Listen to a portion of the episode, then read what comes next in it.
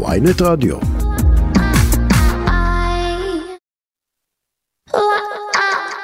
עכשיו בוויינט רדיו, מחוץ לפריים, עם רן בוקר.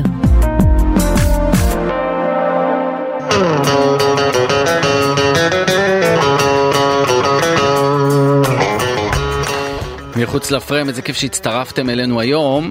אנחנו נעסוק אה, בכל מה שקשור להופעות מוזיקליות בינלאומיות. יהיה כאן האיש באמת, אה, מי שמלווה את התחום הזה כבר למעלה מעשור. כל השמות הגדולים, רוב השמות הגדולים שהגיעו לארץ, הוא חתום עליהם. תכף תדעו גם מי זה. מחוץ לפריים אנחנו מתחילים לא לפני שנגיד תודה רבה לעורכת שלנו, דנית סמית, ולטכנאי שלנו, תום חלד. מחוץ לפריים מתחילים.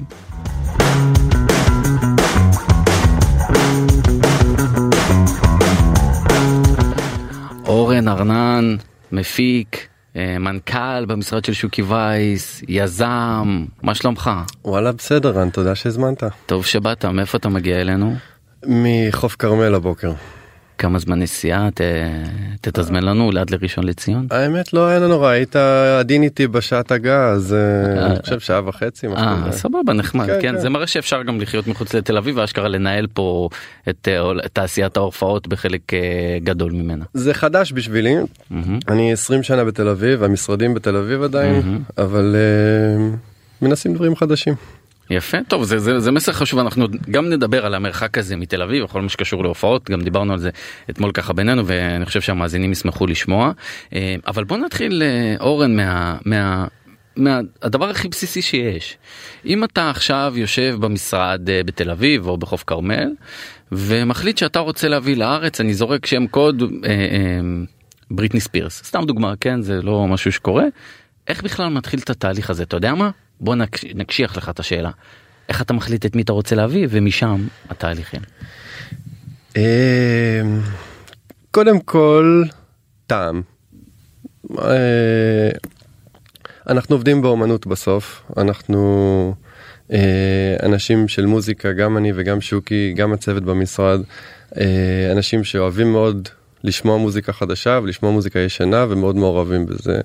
ואני חושב שהחלק הראשון הוא לזהות אקט מוזיקלי שאתה חושב שהקהל המקומי פה ייהנה ממנו. כלומר הכל קם ונופל על הטעם שלכם כמה אנשים אתם בוחרים את ה...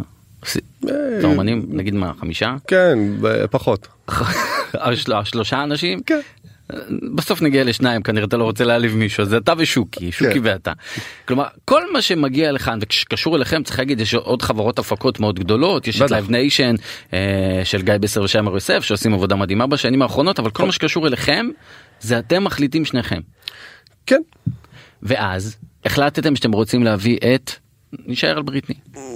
טוב. לא, קח דוגמה, יאללה, קח דוגמה מהעולם שלך. בוא תביא מישהו אבל שחזק. זה לא משנה, מחליטים שרוצים להביא את הרולינג סטונס, אוקיי?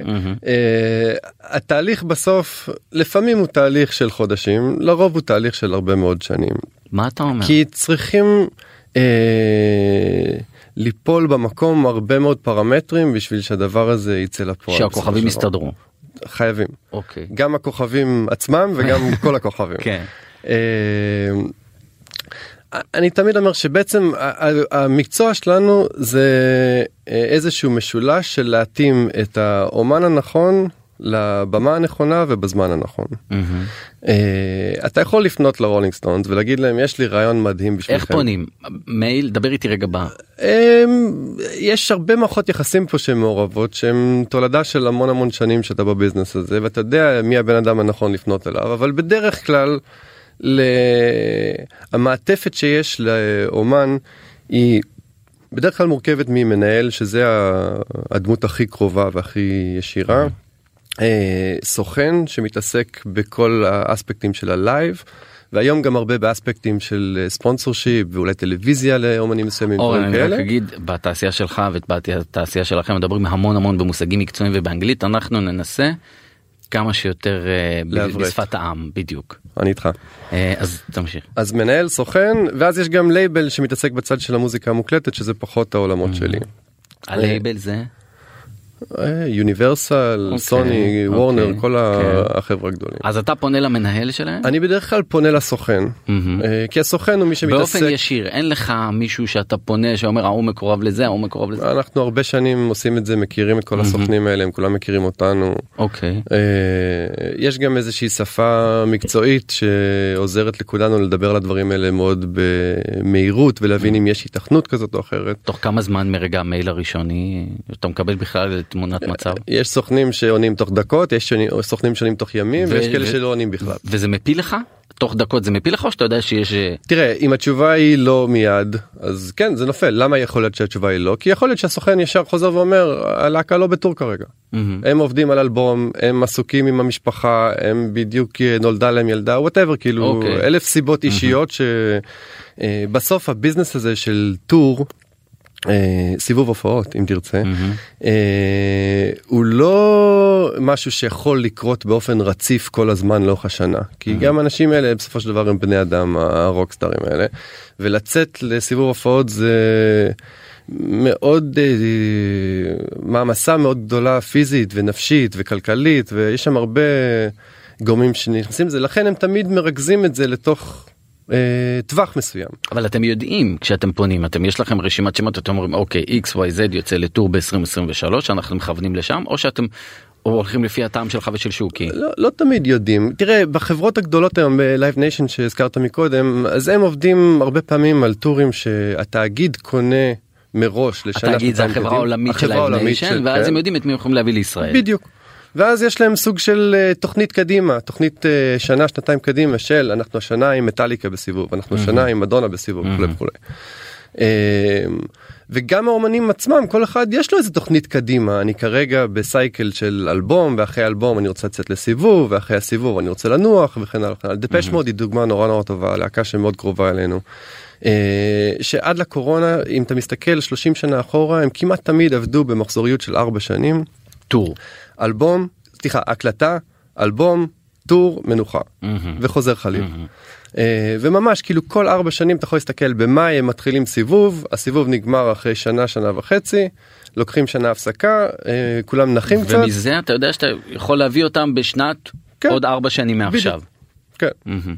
אה, ולכן שם למשל השיחה יכולה להיות, שיחה שבה אני מדבר עם הסוכן או עם המנהל של דפש מוד ואומר אוקיי היינו פה בפעם האחרונה ב-2000 ואני לא זוכר.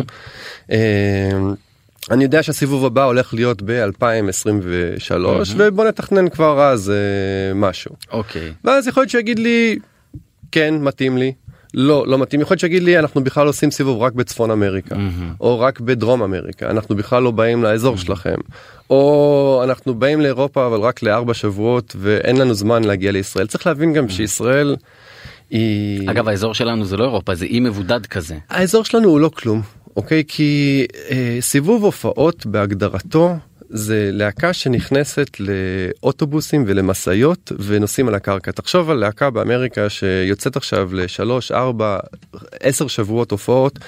הם אה, מעמיסים את עצמם על הקרקע ונכנסים לארנה מקימים את הבמה שלהם תולים את הגברת תאורה עושים את ההופעה בסוף ונוסעים. הלילה פורקים הכל לתוך המשאיות נוסעים את הלילה מגיעים לעיר הבאה ומתחילים שוב.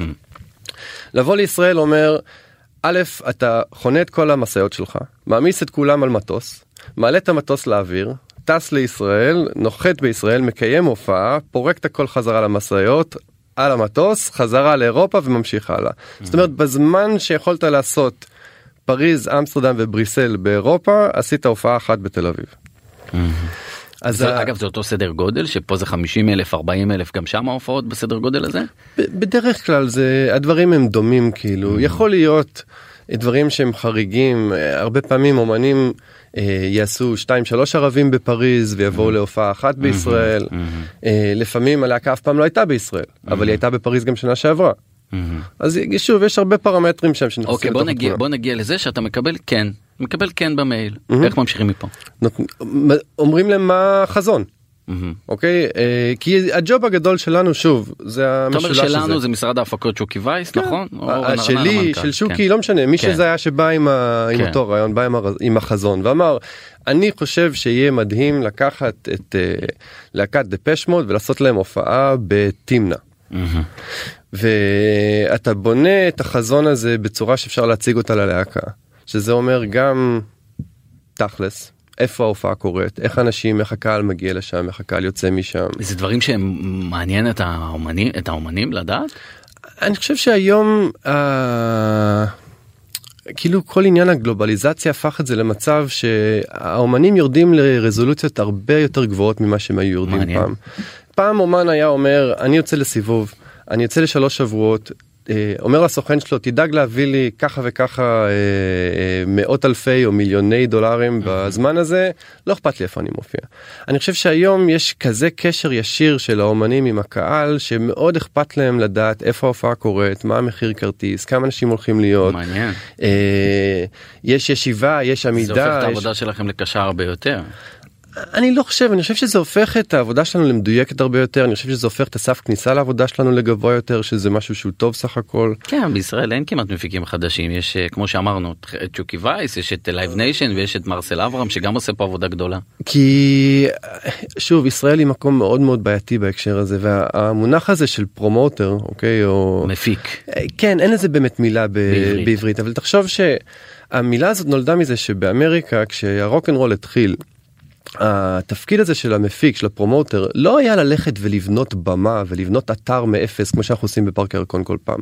הרעיון היה לבוא ולהגיד הנה להקה אני חושב שבאולם הזה אני יכול ליצור את הקסם הזה כי יש שם במה כזאת כי יש שם קהל כזה כי יש שם אופי כזה. בישראל. אין לך את זה. נכון כי אין לנו פה בניינים באמת. אה, ויותר מזה הבניינים שיש לנו הם כמעט כולם ציבוריים הם כמעט כולם רב תכליתיים זאת אומרת יש מעט מאוד בניינים תחשוב על אה, אני, אני מניח שצריך לראות הופעה בברבי. איך אתה חם אני רואה שאתה חם אורן על הנושא הזה של ההיעדר אה, מן- בניינים ועוד עירונים אז בוא- נוריד את בוא נוריד את הקוף מהגב. בקיץ הקרוב להבנתי תקן אותי אם אני טועה אתם רוצים לעשות הופעות במתחם גן העיר- גן הירידים בתל אביב במדשאות שם שזה הופעות מקום שהיה שם הופעות אה, כבר. באקספו כן כן. באקספו. אה, וממה שאני מבין עיריית תל אביב לא מאשרת לכם. כן. אה, תראה מרכז הירידים זה מהמקומות האלה שנבנו בשביל לארח אירועים אה, רבי משתתפים. אוקיי, זה התכלית שלו. אה, זה מרכז כנסים זה מרכז הופעות זה אמור להיות בין היתר גם מרכז של תרבות. לפני לדעתי כמעט 15 שנה אה, פיתחנו שם סוג של אה, אתר הופעות חצי ארעי במדשאות שם בחוץ. אה, שידע לארח בצורה מאוד מאוד יפה הופעות בסדר גודל ביניים הזה. של- ביניים זה 10,000 14,000. משהו כזה 10-15 אלף סדר גודל שהוא נורא נעים ונכון גם כי הוא לא משבית את התנועה מסביב כמו שקורה כשאנחנו שמים 50-60 אלף איש בפארק. אה, פארק הירקון. בפארק הירקון. הוא לא אה, אה, דורש אה, שינויים גדולים בחיים של האזור בשביל לקיים אותם כי מרכז הירידים זה מקום שביום יום שלו נכנסים ויוצאים ממנו 15 אלף איש בלי למצמץ בפסטיגל נכנסים לשם לדעתי 30 35 אלף איש ביום בלי שאף אחד אה, מרגיש את זה.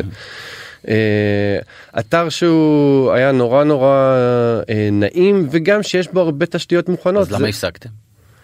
הפסקנו כי הייתה איזה נקודה שבה העירייה החליטה שהיא לא רוצה לעשות שם מסיבות יותר. אחר כך הפסקנו היה איזה וירוס שהשתולל בעולם במשך כמה שנים. כן, אל תזלזל בו עדיין. אה, כן. לא, לא מזלזל בכלל. אה, והיינו בפאוזה כמה שנים אנחנו מאוד קיווינו השנה לחזור ולקיים שם הופעות אה, בחוץ חשבנו שזה שירות נורא טוב לקהל התל אביבי שהרבה ממנו גר שם באזור ולא בהכרח רוצה להיכנס לאוטו לתחבורה ציבורית ולנסוע למקומות רחוקים יותר בשביל לראות הופעות. ו... אתה- אתה פה עושה נקודה קצת כואבת נרחיב עליה. למה? על התחבורה הציבורית? לא, כשאתה עובד כאילו למען הקהל התל אביבי אבל עוד עוד כן. חזון למועד כן. כן. אמ, ולצערי ולהפתעתי אחרי שמרכז הירידים היה מאוד נלהב אה, לארח דברים כאלה עיריית תל אביב אה, שמה להם ולנו ברקס. למה? אה, אני לא יודע להגיד לך בוודאות מהמם. התשובות שאני קיבלתי אה, היו דיברו הרבה על שנת בחירות ועל הפרעה פוטנציאלית לתושבים. אתה אומר שזו תשובה רשמית הייתה שנת בחירות? אני אומר שזה כמה תשובות רשמיות שזה שנת בחירות.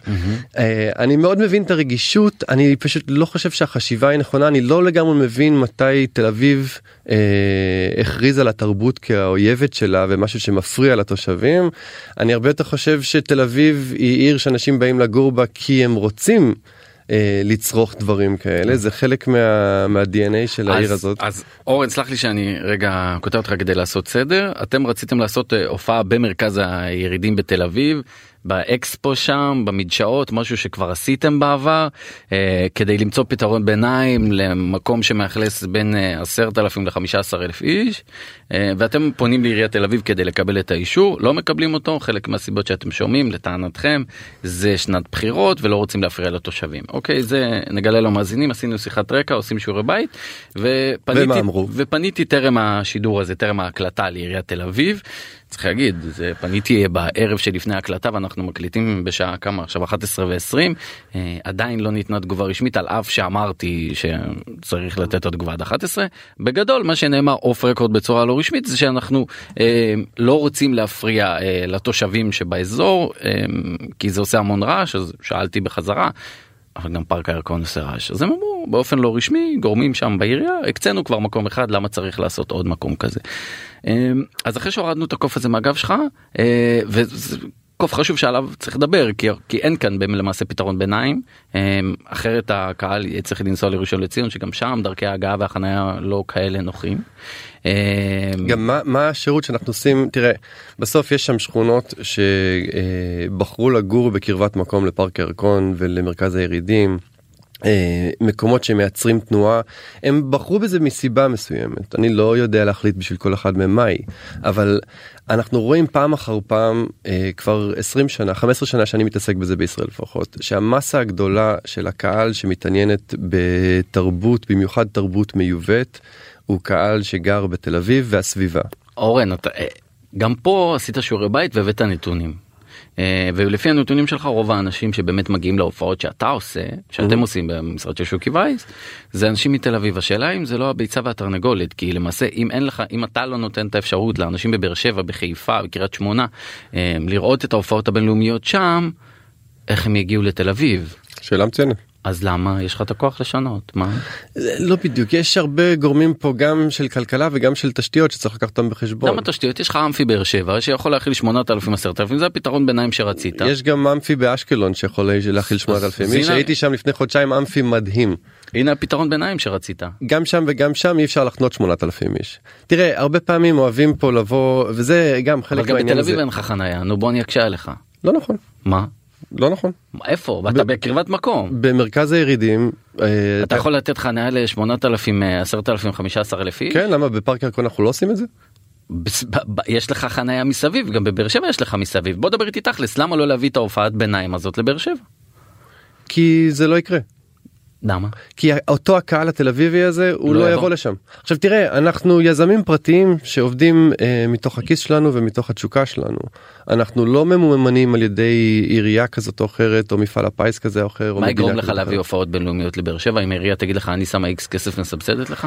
בתיאוריה כן אני חושב שיהיה מאוד מאוד קשה לעשות את זה בסוף אני מסכים איתך שיש ביצה ותרנגולת אני לא יודע שאני זה שיכול לשנות את זה אני חושב שאחד הדברים שכן מאוד יכול לשנות את זה וזה כבר משהו שקורה זה שהאומנים הישראלים אה, יפרצו את הדרך הזאת הם פרצו? הם, הם התחילו נכון. זה עוד לא משהו תראה גם אמפי באר שבע שאתה נותן כדוגמה תסתכל כמה הופעות יש בו בשנה לעומת כמה הופעות יש באמפי רעננה או באמפי ראשון בדברים שהם יותר במרכז. אה, וגם מה אופי ההופעות האלה שקורות שם. הסיבה שהרבה יותר הגיוני שלא יודע מי עומר אדם ומשינה ו... שלמה ארצי. שלמה ארצי. הגיע לשם. כן.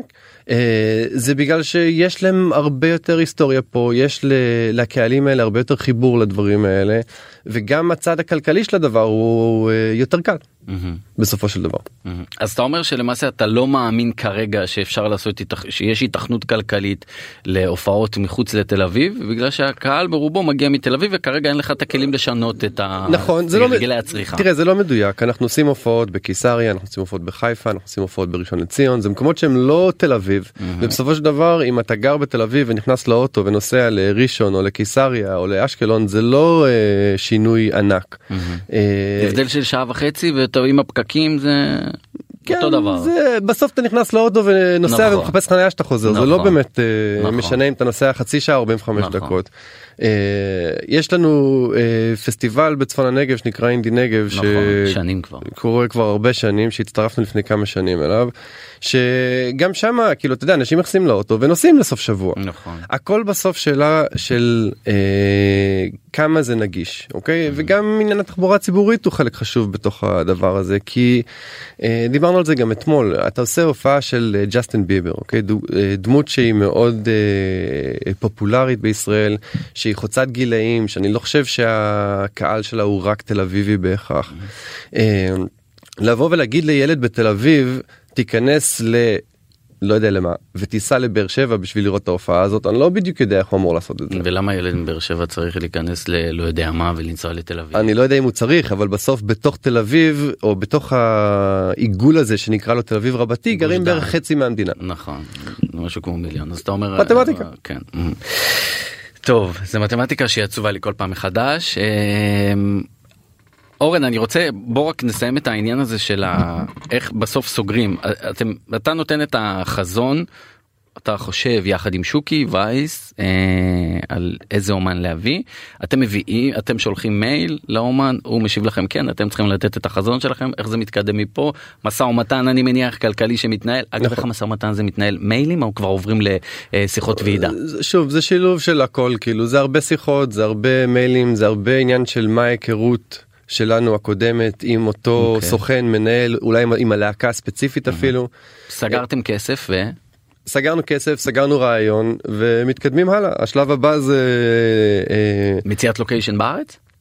לא חלק מהחזון כבר אה, היה להגיד אז לו אוקיי, אוקיי. אני רוצה לעשות את זה פה ופה אוקיי. ופה תראה בשלב הזה שהאומן אומר כן בגדול אתה כבר די מוכן לצאת לדרך. אבל מה עם חוזה הרבה פעמים אז אני אומר יש עניין של אה, בירוקרטיות של ניירת נקרא לזה לחתום חוזה עם האומן לחתום חוזה עם הלוקיישן אה, להכין את המלל להכיל את הארט להכיל את המעטפת של המופע הזה כי ולצאת הרבה פעמים אני. אגיד לך למה אני שואל על העניין הזה של החתימה כי הרבה פעמים אנחנו יודעים שסגרתם הופעות אה, ותמיד אנחנו בודקים בתור עיתונאים יכול לדבר על עצמי אה, זה לא חתום. אה, אז יש הרבה פעמים שבין הכן הזה לבין החתימה קורים דברים שבסוף מבטלים. כן. אתה יכול לתת לי את הדוגמה הכי קלה- הכי הכי גדולה שהיה כן ובוטל? בלי שאנחנו יודעים. אה, אמ, אני יכול אני אעשה את זה בלי שמות אבל הייתה לי הקיץ היה לנו להקה שהייתה אמורה לבוא ולהופיע בפארק הירקון וכבר ניתן הקן הזה וכבר היינו בתהליך של אה, הסכמים וכאלה וכאלה ואז קיבלנו אה, טלפון שאומר שהלהקה קיימה פגישת להקה ובעצם החליטה אה, שאחד מחברי הלהקה לא מרגיש ב-100% אה, בנוח עם להופיע בישראל כרגע. ממניעים פוליטיים. תראה אף פעם לא אומרים לנו אנחנו לא אוהבים את הפוליטיקה שלכם או דברים כאלה אה, אני חושב שאני עושה את זה מספיק שנים בשביל שתהיה לי תחושת בטן של מה מרתיע את הלהקה אני חושב שבהרבה פעמים. אה, זה גם לא בדיוק שהלהקה לא יודעת או מסתייגת מהפוליטיקה פה הרבה פעמים זה יותר שמסתייגים מה... מה יגידו עליהם? אתה יודע זה קצת כמו אה, תרבות הביטול כש, שמדברים על זה כי, שבעצם אה, הפחד הוא מהשיח שהולך להיווצר ברשתות שהוא חסר שליטה. כי תבוא להקה ותודיע שהיא אה, הולכת לקיים הופעה בישראל כי יש לה שם קהל שמחכה לראות אותה וקהל שאוהב אותה וקהל שהיא רוצה להופיע בשבילו. אה, והתגובה תהיה היא תפרסם את ההופעה ואז יהיו 20 אלף אה, קומנטים ב... לא יודע אינסטגרם או בוואטאבר שלה ש-10 אלף מהם יהיו עם אה, דגל ישראל ו-10 אלף מהם יהיו עם דגל פלסטין. ובסוף הלהקה אומרת למה אף אחת מהתגובות פה הם לא על המוזיקה שלי. אני לא פוליטיקאי אני לא הצבעתי תגיד לפוליטיקאי כזה או אורן, אחר. וכשהוא אומר לך אחד מחברי הלהקה מרגיש לא בנוח, מה אתה משיב? הרי אתה כבר אחרי הכן, אתה כבר אחרי התהליך של סגירת דברים. יותר מזה בדרך כלל בשלב הזה אני כבר אחרי אה, שיחה די מעמיקה על מה הולך לקרות גם בממד המדיה החברתית גם בממד הפוליטיקה וכאלה כי אני חושב היום שזה מאוד מאוד חשוב שהלהקות ייכנסו לדברים האלה בעיניים פקוחות וכי אני מעדיף שיגידו לי כלומר לא. אחרי שהסברת שזה יכול לקרות כן. אחרי שהם אמרו גם, כן. גם לפעמים חלק מהתהליך הזה שבו אני מסביר תראה אני מאוד מאוד מאמין היום שאני מעדיף שהלהקה תגיד לא לפני שהודענו מאשר אחרי. Mm. אה, כמה היית קרוב להודעה במקום הספציפי הזה? מאוד קרוב. היינו כבר עם פוסטר מוכן. תאר לי את התחושה שלך ברגע שאתה נו חרא בתחת מה איך התחושה שלי. אבל אה, אתה יודע אנחנו רגילים מה אני אגיד לך. ועוד פעם אני אומר אני באמת אני מעדיף שהוא יגיד לי לא לפני מאשר uh, התהליך הזה של לבטל הופעה קיימת כי את זה עשיתי לצערי יותר מדי בשנים האחרונות וזה שובר לב שובר כיס שובר גב שובר מה שאתה רוצה. כמה אחוזים אה, אורן יוצאים לפועל אה, וכמה מתבטלים מהכן? שנייה נדבר על הדברים שאחרי שהודעתם. Hmm, הרוב הרוב יוצאים לפועל. אך מהרגע שיש כן הרוב כן. כן. אה, עד לנקודה של הכן לא בטוח שהתשובה היא אותה תשובה. ותשמע אה, ישראל היא ישות אה, מיוחדת מאוד בזירה של אה, טורים בינלאומיים. גם כי גיאוגרפית היא מאוד מורכבת, גם כי כלכלית היא מאוד מורכבת, וגם כי גיאופוליטית היא מאוד מורכבת. וכשאתה מכניס לתוך זה גם את הממד הזה היום של הרשתות החברתיות, שתחשוב לא באמת היה קיים, כשיצאה הקריאה לחרם ב-2006 או 2007, מתי שזה לא היה, BDS. כן, אף אחד לא, כולנו עוד היינו במייספייס ולא ידענו איך זה עובד. אה, אבל ה... וגם היום אני חושב שהקריאה הזאת לחרם היא. היא מאוד מוזרה כי היא מאוד אנטי אומנות כי האסנס של אומנות היא ליצור אה, מגע. היא to engage כאילו ליצור חיבור בין האומן לבין הקהל שלו והאקט הזה של חרם הוא בעצם קוטע את זה עכשיו יכול לבוא אומן ולהגיד לקהל שלו אתם מדהימים אתם חארות אתם מאמינים בדברים שהם טובים אתם יכולים להאמין בדברים אחרים אבל אה, עצם החיבור הזה והדיבור זה המהות של הדבר. והבעיה היחידה בעיניי עם חרם שהיא פעולה לגיטימית היא פעולה אה, לא אלימה היא פעולה שיודעת לבטא חרם חוסר זה פעולה רצון. לא אלימה בחייאת אורן. תשמע, אתה רוצה מה- תבוא להופיע כאן ותגיד על הבמה שאתה מתנגד למדיניות של x ו-y. מה ההבדל בין חרם לשביתה? מה זאת אומרת? היום אה, מחר סליחה אה, חברות ההייטק הכריזו על שביתה. כן אבל אה, בסוף חרם- אותה פעולה זה לא, פעולה אבל חרם חרם שביתה אתה מפסיק פעולה שעשית חרם אתה לא יוצא לפעולה שעשית אתה מונע מעשרות אלפים ליהנות ממשהו שהם הם לא אשמים ואתה מבטל בגללו עכשיו להגיד לך אתה אומר שחרם זה פעולה לגיטימית זה לא פעולה לגיטימית ת- מה עם חרם צרכנים?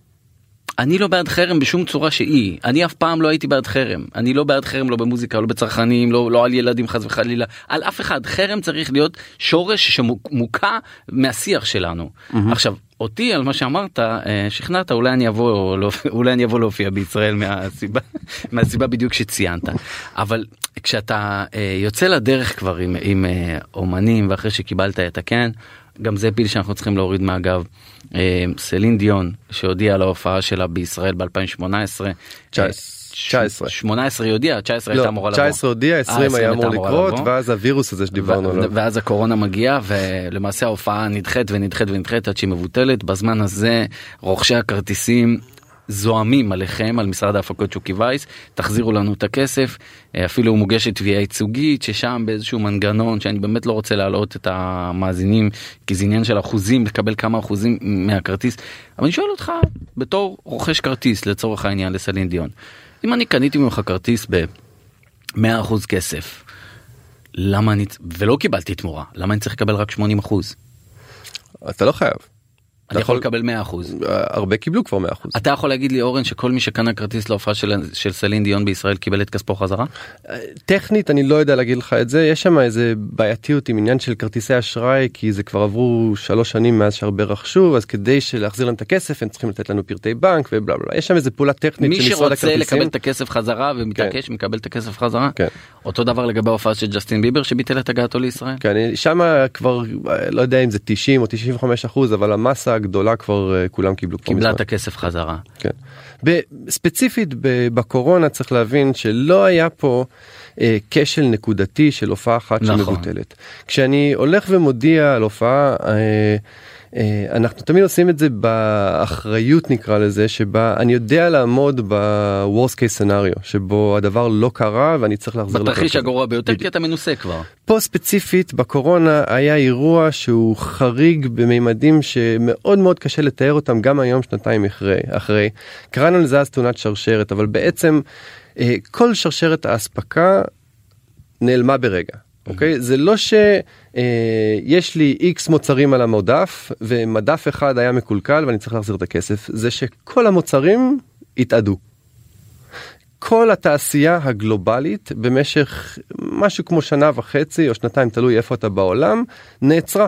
לא היה אף סיבוב הופעות לא היה אה, אף אומן שעלה לבמה להופיע בשום מקום. לפחות במשך אותם 12 חודשים הראשונים ובעצם נוצר מצב שבו אה, כל שיטת המימון של התעשייה הזאת נגדעה ברגע אחד. נסביר שיטת המימון זה באופן אה, כללי אה, אתם מקבלים כסף מרוכשי הכרטיסים למופע של x ואז דרך המופע הזה מגלגלים את הכסף למופע הבא וככה הלאה. אה, לא, לא בדיוק תראה אה, זה התעשייה לא ספציפית הלחם שוקי וייס. אה, גם לא בדיוק אבל כן. לצורך העניין תראה בסוף אה, כל מי ואז כשצריך שבא להחזיר את הכסף לאחד כל, כל מי שבא. ומכריז על מופע כזה חייב שיהיה לו זה כמו כל עסק אתה צריך שיהיה לך את, ה, את הסיד מני הזה הראשון כדי אה, להתחיל את הדבר הזה קדימה. הראשוני. כן. כשכל המפעל שלך פתאום מושבת אז יש לך בעיה.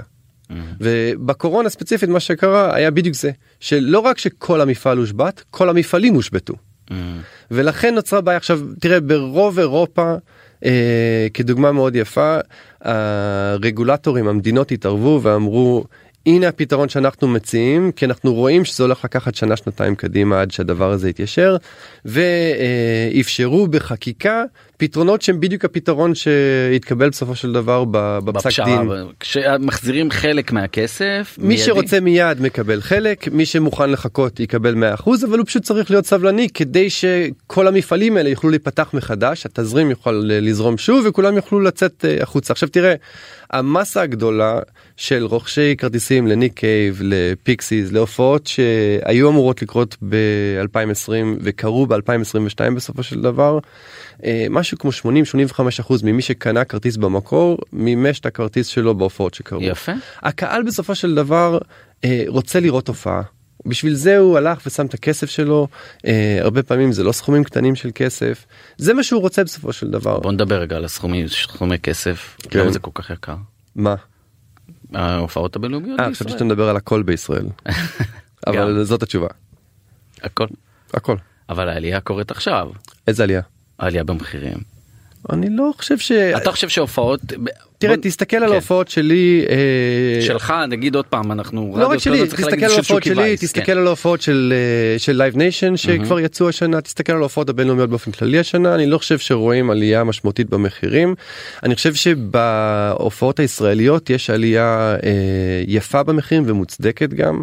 אני חושב שגם יש עלייה ברמת ההפקה שהאומנים הישראלים מייצרים לעצמם, שגם מצדיקה את המחירים שהם אה, מבקשים היום. המחירים שיעלו איזה?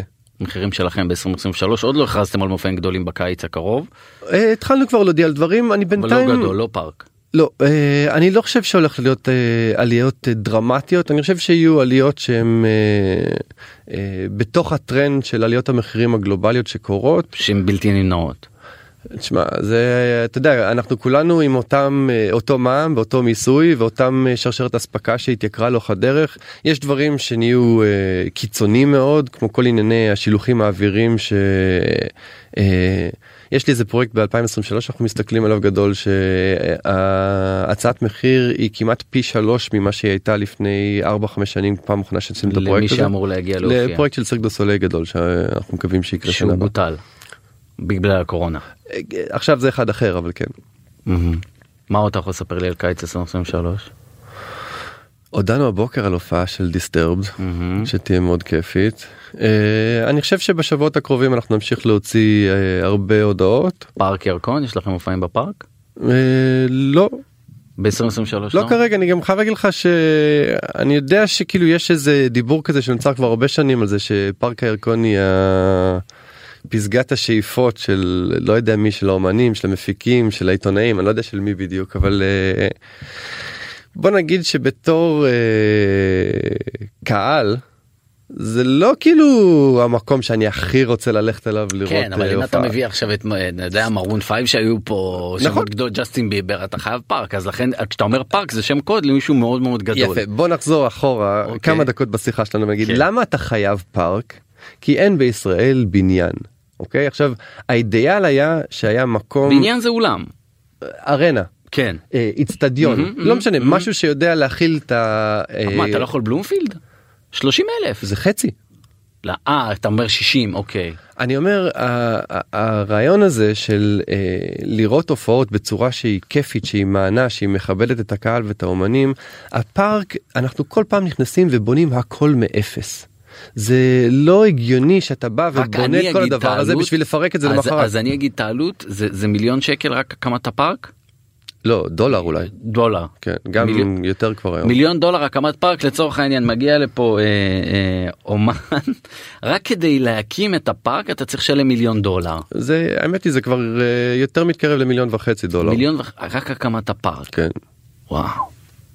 ולעומת זאת אוקיי אותו אה, מרון פייב שהיו פה בדיוק אה, היית ב- היית ב- עם בסר בדובאי או אבו כן, דאבי כן. איפה ראית את ההופעה שם נכון זה היה באיזושהי arena אני חייב. להגיד שהאווירה הייתה זוועה אה, אני לא יודע אם זה קשור לקהל או כי אתה יודע הכל שם נורא פלסטי אז זה לא כמו כן. פה שבאים לראות את אה, מרון פייב והרגש ממלא את המקום. יצא לך להיות ב...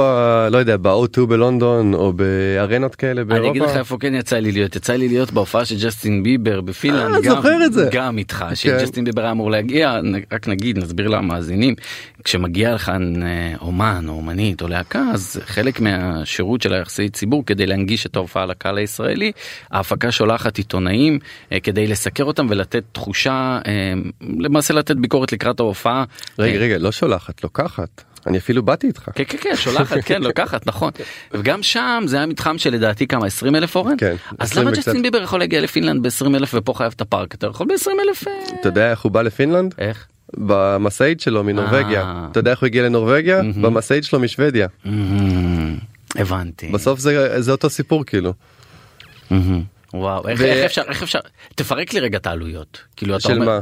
בכלל של של זה- עזוב רגע את שכר האומנים שעליו אתה לא רוצה לדבר ואני מכבד אותך. תפרק לי דיברנו על מיליון וחצי דולר פארק ירקון בוא דבר איתי אבטחה דבר איתי אה, מיסים דבר איתי ביטוח שאתה צריך לשלם למקרה שאם יש פה מלחמה אז מבטלים לך. אה, לך יותר פשוט. כן. אה, אותו ג'סטין ביבר שהיה צריך לשים את כל הדברים היפים שראינו בפינלנד לתוך המטוס למחרת ואז המטוס הזה ממריא ונוחת בישראל זה יכול להיות סיפור של 400-500 אלף דולר לבד. וואו. כי ואז אנחנו כבר מדברים על שני מיליון דולר הופעה עוד לפני ששילמת עוד לא לג'סטין. התחלנו את ההופעה אפילו. אז זה, זה ביזנס משתלם בוא דבר איתי. לרוב תגיד כן מה לעשות. תשמע זה הוא נהן פה בראש אני- תגיד כן אם אתה מהנהן בראש אז כן. מה זה ביזנס משתלם למפיקים? זה ביזנס שצריך להיות משתלם יכול להיות משתלם הרבה מהפעמים הוא משתלם. במרוקאית ו- אומרים רגע, רגע. חורף יאללה אתה מפחד שלא תגיע לאיזה ועדה. בכנסת תגיד תוריד לנו את המחירים כי אנחנו לא עומדים בזה ואז יוציאו לך את ההקלטה לי של הפודקאסט. וכשזה לא משתלם זה יכול להיות קטסטרופלי. מהמם. זאת מה היה הנקודה. המקרה הכי קטסטרופלי שלכם מלבד הקורונה אצל שוקי וייס? אה, יש לי הרבה כאלה. מה היה הכי? דפש מוד 2000 ו-whenever זה היה באמצע מלחמה, מהמם. ניל יאנג באמצע מלחמה, סירק דה סוליי באמצע מלחמה.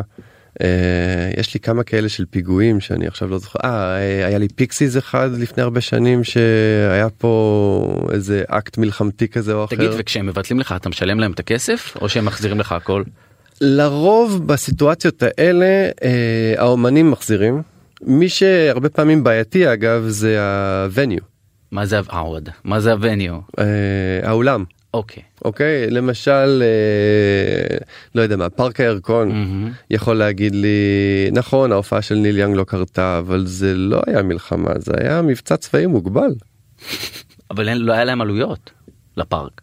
אתה אמרת לא אני אני שואל. אני גם אומר אז הם ואז בעצם הם פוגעים ב... אז במקרים הטובים אנחנו מצליחים להגיע להבנות של אוקיי אז ההופעה הבאה הכסף שאתה שומר את הכסף וזה אה, ילך לקראת ההופעה אוקיי. הבאה. אז זה לא אסון מבחינתכם אם האומן מחזיר את הכסף מה שנשאר לכם זה כסף על הפרסום נכון. שזה ש- כמה זה יכול להיות בין מאות אלפים ליותר מזה שקלים. אמ, אז בכל זאת צריך איזשהו כיס כן. עמוק לא- לאירוע הזה כדי להתכונן. תשמע להיכנס לאירועים האלה זה לא זה לא הליכה בפארק. אה, זה סיפור מורכב עם סיכונים לא קטנים במיוחד בישראל. היה פעם שחשבת שזהו? מה? נגמר העסק? האמת לא. אה, לשמחתי ולזכות הוא לי מה שנקרא שוקי וייס בנה עסק נגיד אורן ארנן אתה המנכ"ל של כן. המשרד של שוקי וייץ. אה, ושוקי וייס בנה עסק אה, עם יסודות מדהימים אה, עסק שעבר המון המון מלחמות כאפות מגפות אה, פוליטיזציות מה שאתה רוצה כאילו אה, ואנחנו מצליחים לשרוד את הדברים האלה כי אני חושב בסוף. אה, קודם כל אנחנו שומרים על עצמנו כעסק אה, קטן במהות שלו אנחנו לא הולכים ומתפזרים למיליון מקומות שונים אנחנו מאוד ממוקדים במה שאנחנו אוהבים לעשות במה שאנחנו יודעים לעשות טוב. ושתיים כי אנחנו פועלים מתוך פשן מתוך תשוקה כאילו למשהו שאנחנו עושים ובסוף זה מה שמניע אותך בבוקר וגורר אותך לעוד הרפתקה כזאת. דיברנו על זה שאחד מהאומנים בלהקה מסוימת שהייתה אמורה להגיע ב-2023 אמר שהוא מרגיש לא נוח להגיע לישראל. עם ההלך רוח הזה שקורה עכשיו סביב הממשלה החדשה אה, וסביב כל עניין השבת וסביב כל העניין הזה שקורה עם המדיניות שהם אה, מחליטים אה, לקיים כרגע מדברים על זה בינתיים. נו. אתה שומע וייבים מבחוץ? בטח. שמה? אה, כזה. אה, מה זה אומר בפועל? למה אתה משגע אותי אחי? לא עדיף שאני אעשה עוד שתי הופעות בגרמניה במקום לבוא אליך? אחרי בגלל הדיון הזה שמתקיים עכשיו? בגלל הכל כאילו רן בסוף עוד פעם זה כאילו היה לי עוד אומן האמת היא לפני שבוע לא אתה תתחיל להגיד לי שמות כי אחרת מה עשינו בזה? אה, נספר סיפורים. שהיה לו איזה סקנדל יחסי ציבור אה, לפני שנה לא קשורה לישראל כאילו שיט של הטרדות מיניות וכאלה והוא אמר לי תשמע אני כאילו אין לי כוח לעוד אחד כזה. מהמם. הטלפון שלך על רטט, אה, בוא נראה איזה אומן זה עכשיו, נו. אה, כאילו בסוף במציאות הזאת של האצבע המאשימה ברשת החברתית. אה, יותר ויותר אומנים אומרים אני למה אני צריך לשים את עצמי בתוך הבוץ הזה שאני באמת ובתמים לא מבין בו כלום. אני לא יודע להגיד שאני אה, מעריץ ענק של ישראל או שונא גדול של ישראל אני פשוט כאילו אמרו לי שיש לי מלא קהל שם רציתי לבוא להופיע אבל זה עכשיו באמת שווה את כל הטררם הזה. אבל זה לא בגלל, אתה לא שומע שזה בגלל השיח סביב הממשלה החדשה, אף אחד לא בא ואמר לך. השיח סביב ישראל בחודשים האחרונים בעולם הוא לא חיובי. בעולם ההופעות. בעולם האומנות כן הוא לא חיובי. אה, ככל שהשיח הזה הוא לא חיובי זה פחות מעודד אנשים לבוא ולהגיד אני רוצה לעשות את זה. עכשיו יותר מזה תראה הודענו הבוקר על הופעה של אה, להקת דיסטרב. הסולן דיוויד רמר הוא בן למשפחה ישראלית הוא מדבר עברית הוא מאוד מאוד אוהב את המדינה הזאת הוא מאוד בעל הוא מאוד רצה לחזור לפה שוב. הוא הוציא אלבום לפני חודשיים של אלבום קוראים Divisive. והוא מדבר שם באלבום על זה שהכל נהיה כל כך מקוטב וכל כך קיצוני כאילו וכל כך ימין ושמאל דברים שהם מאוד מאוד אה, רלוונטיים לפה ועכשיו. עכשיו אני לא יודע מה עמדותיו לגבי ישראל. אני סומך עליו שהוא יבוא לפה ויגיד אותם אוקיי? וזה בדיוק מהדוגמאות של איך האומנות יכולה כן to engage יכולה כן לדבר עם הקהל אה, בצורה דוגרית ולהגיד אני אוהב את מה שקורה אני לא אוהב את מה, שאתה, מה שקורה תתבטאו גם אתם. תגיד אורן, מי, אתה יודע שהוא לא יגיע לישראל לעולם? לא רוג'ר ווטרס. מי עוד? כן. תשמע יש רשימה גדולה לא, של אמנים יודע- שחתומים ש- על אה, שחתומים על מכתב שהוא אה, לא יודע איך להגיד לזה תומך אה, לא, עזוב BDS. רגע מכתבים. מי אתה פנית ואמר לך, אין לך מה לפנות אליי כי אני לא בא לישראל. לא עכשיו ולא אף פעם. אמ, אני- אני לא יכול להגיד לך שיש כאלה שאמרו את זה בצורה כל כך אבל נחרצת. בצורה, מה, אתה יודע, המנומסת. יש הרבה כאלה. אתה יכול אה, לתת לי אחד? שאתה יודע שהוא אין לך מה תשמע אני יודע שיש הרבה כאלה שפשוט אמרו את זה כאילו או כאלה שביטלו לא פה הופעות מהניסיון כבר. שלך לא אוקיי תגיד יצא לך חברות אישית מ... לא, שלא, עם אומנים מה זאת אומרת? חברות אישית אה, אתה יודע אה בטח. כן מה ספר לי קצת על מישהו שהתחברת אליו מאז שהוא הגיע להופיע כאן ואז אתם החוקים שמתכתבים במסנג'ר כמו שאתה אוהב אה, באינסטגרם התכוונת. כן. אה זה מסנג'ר של אינסטגרם. כן אה, יש הרבה כאלה החבר'ה כל החבר'ה של אליס אין צ'יינס שהיו פה אה, כבר פעמיים רובם שיש איתם קשר ממש טוב היה קשר מאוד מיוחד כזה עם קריס קורנל ועם אשתו עד שנפרדו דרכנו. אה, מיק ג'אגר לימד אותו עברית מיק ג'אגר שלימדתי אותו עברית. מה כן. היה תספר לי. הייתה הופעה באמת אחת האדירות של חיי באופן כללי חוויה שקשה מאוד לתאר אותה כאילו זה בית ספר של הרוק אנד רול ובית ספר של performance ובית ספר של התנהלות של tour שאין כמוהו ויצא לי היה לי כבוד מאוד גדול של אה, להסתובב קצת עם החבר'ה האלה בעולם לקראת ההופעה פה בישראל ולראות איך המנגנון הזה עובד כל כך הרבה שנים וגם מתפתח כל כך הרבה שנים. ו... והייתה לי זכות מאוד גדולה שאני יודע אולי שעתיים לפני ההופעה היינו כולנו בפארק הירקון ב... בקרחנה של פתיחת דלתות וכאלה וקיבלתי אה, קריאה בקשר של אה, אורן אנחנו צריכים אותך רגע ג'אגר רוצה לראות אותך.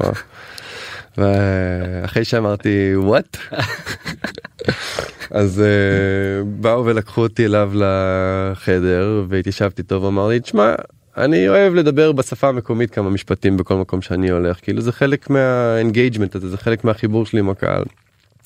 והייתה לו רשימה של משפטים שהוא רוצה לעבוד על ההגייה שלהם ועל איך להגיד אותם הוא רוצה להגיד לי אני רוצה אני, אני רוצה להגיד לקהל you guys are amazing. אמרתי לו תשמע אתה יכול להגיד להם אתם מדהימים אבל זה ישראל אם תגיד להם אתם מטורפים אז הם. יעופו על זה יותר אמר לי הם לא יעלבו מזה שאני קורא להם crazy אמר לי לא לא לך על זה אחי הכל סבבה. ואתה מוצא את עצמך בחדר ומלמד את מיק ג'אגר עברית שעתיים לפני ההופעה. כן כן היה לנו סשן של איזה חצי שעה שעה כזה שהיה מאוד מאוד כיף ומאוד מקצוען אה, אדיר חצי שעה לפני ההופעה זה מה שמעניין אותו ללמוד עברית. כן כן ותשמע זה משהו שעושה כל ערב ב- איפה שזה לא יהיה אני ראיתי אותם באוסלו וראיתי אותם בגרמניה. ואנחנו בטוחים שהוא איזה חובב ישראל נלהב ולוקחים הכל ל- תראה בסוף זה חלק מהעניין הזה זה חלק מלגרום לקהל באותו רגע ותשמע לעמוד בפארק הירקון מול 50-60 אלף איש על במה זה לא מעמד לכל אחד נכון. זה צריך להיות פרפורמר מאוד מסוים בשביל שזה יקרה. אה, צריך קהל מאוד מסוים בשביל שזה יקרה וחלק מהעניין הזה זה להצליח להדליק את הלהבה הזאת וזה מה שג'אגר עושה. תגיד אז הזמן דוחק בנו אני רוצה לשאול אותך עוד שאלה מאוד ספציפית שכנראה תגרום לך לחשוב איזה חצי דקה. אה, היה פה היה פה אומן שאתה יודע שהוא פחות התחבר לישראל אבל הגיע ואחרי ההגעה לכאן הוא התלהב. היה אני חייב להגיד לך שבאופן גורף כמעט כולם יורדים פה מהבמה עם חיוך ענק על הפרצוף כי הקהל פה הוא באמת מאוד מאוד צמא לזה ומאוד מאוד אה, אה, מלא תשוקה לגבי הדברים האלה. אני אחת החוויות הכי מדהימות שלי היה שחברי לינקין פארק שהיו פה. אה, להקה מאוד מאוד גדולה שגם אז זה היה לפני עשר שנים אולי יותר אני לא זוכר ש... שגם אז מעמדם היה עצום בעולם. אה, ירדו מהבמה והגיטריסט ברד ומייק הסולן כאילו שניהם באו אליי זה היה כאילו ירדו להדרן. שניהם באו אליי חיבקו אותי חיבוק אה, חיבוק מזרח תיכוני כזה. אומרים לי תשמע זה ה fucking קהל הכי מטורף שראינו אני מרגיש כאילו אנחנו במועדונים כאילו של DC מלפני 20 וואו. שנה. היה שם באמת כאילו והקהל של לינקן פארק בישראל הוא באמת אחד הקהלים הכי מדהימים שיש פה. באופן כללי הסצנה הזאת של של מטאל ו- ורוק הוא אה, קהל שאני מוצא שהוא מאוד כן זה אה, קו שאתם גם הולכים אליו בשנים האחרונות בוא נשאל הפוך אה, היה מישהו שהתבאס מההופעה כאן. אמ, כן אבל מ- בדרך כלל מסיבות אה, אישיות כאילו היה- היו לי אומנים שהיו פה שהיו חולים כאילו מ- מי מגיע לכאן והוא חולה? והיה לנו הופעה עם אה, זיגי מרלי לפני מלא שנים ב- בירושלים ש... הבן של. הבן של בוב כן ש...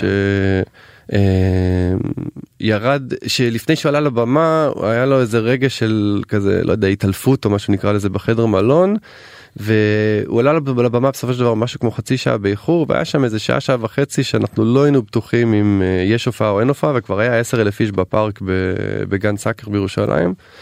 אה, והייתה לו הופעה לא קלה כי הוא היה במצב פיזי כאילו לא לא פשוט וגם אז אני זוכר שקרולינה עלתה לשיר איתו שיר אחד וזה היה איזה רגע של כאילו התרוממות כאילו היא באה עם איזה אנרגיה לבמה שמאוד מאוד עזרה שם לדברים לקרות. תשמע, הופעה זה זה יצור חי.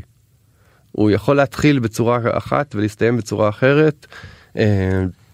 אה, זה נורא תלוי ב, באנרגיה שקורית שם. תגיד היה לכם אירוע נגיד דומה לזה של אה, לא חושב לא בקיצוניות שלו אבל של אה, ברח לי השם ניקי ג'ם שהופיע עם עומר אדם ואיחר באיזה חצי שעה או 40 דקות היה לכם אירוע דומה של אומן שבא לפה וזיהיתם כבר שהוא לא הכי מתלהב וצריך מה שנקרא להיצמד אליו. לא אבל אני חייב להגיד שגם חלק מהאוצרות. שלנו חלק מהתהליך של בחירת האומנים שדיברנו עליו בהתחלה ויש לנו כמו שאתה אומר איזה קו יש לנו דברים שאנחנו יותר אוהבים ויותר מתחברים אליהם. אחד הדברים האלה זה ש... אה, אני מאוד אוהב אומנים שיש להקה על הבמה קודם כל זה משהו שהוא נורא חשוב בעיניי אני פחות מתחבר לז'אנר של ה...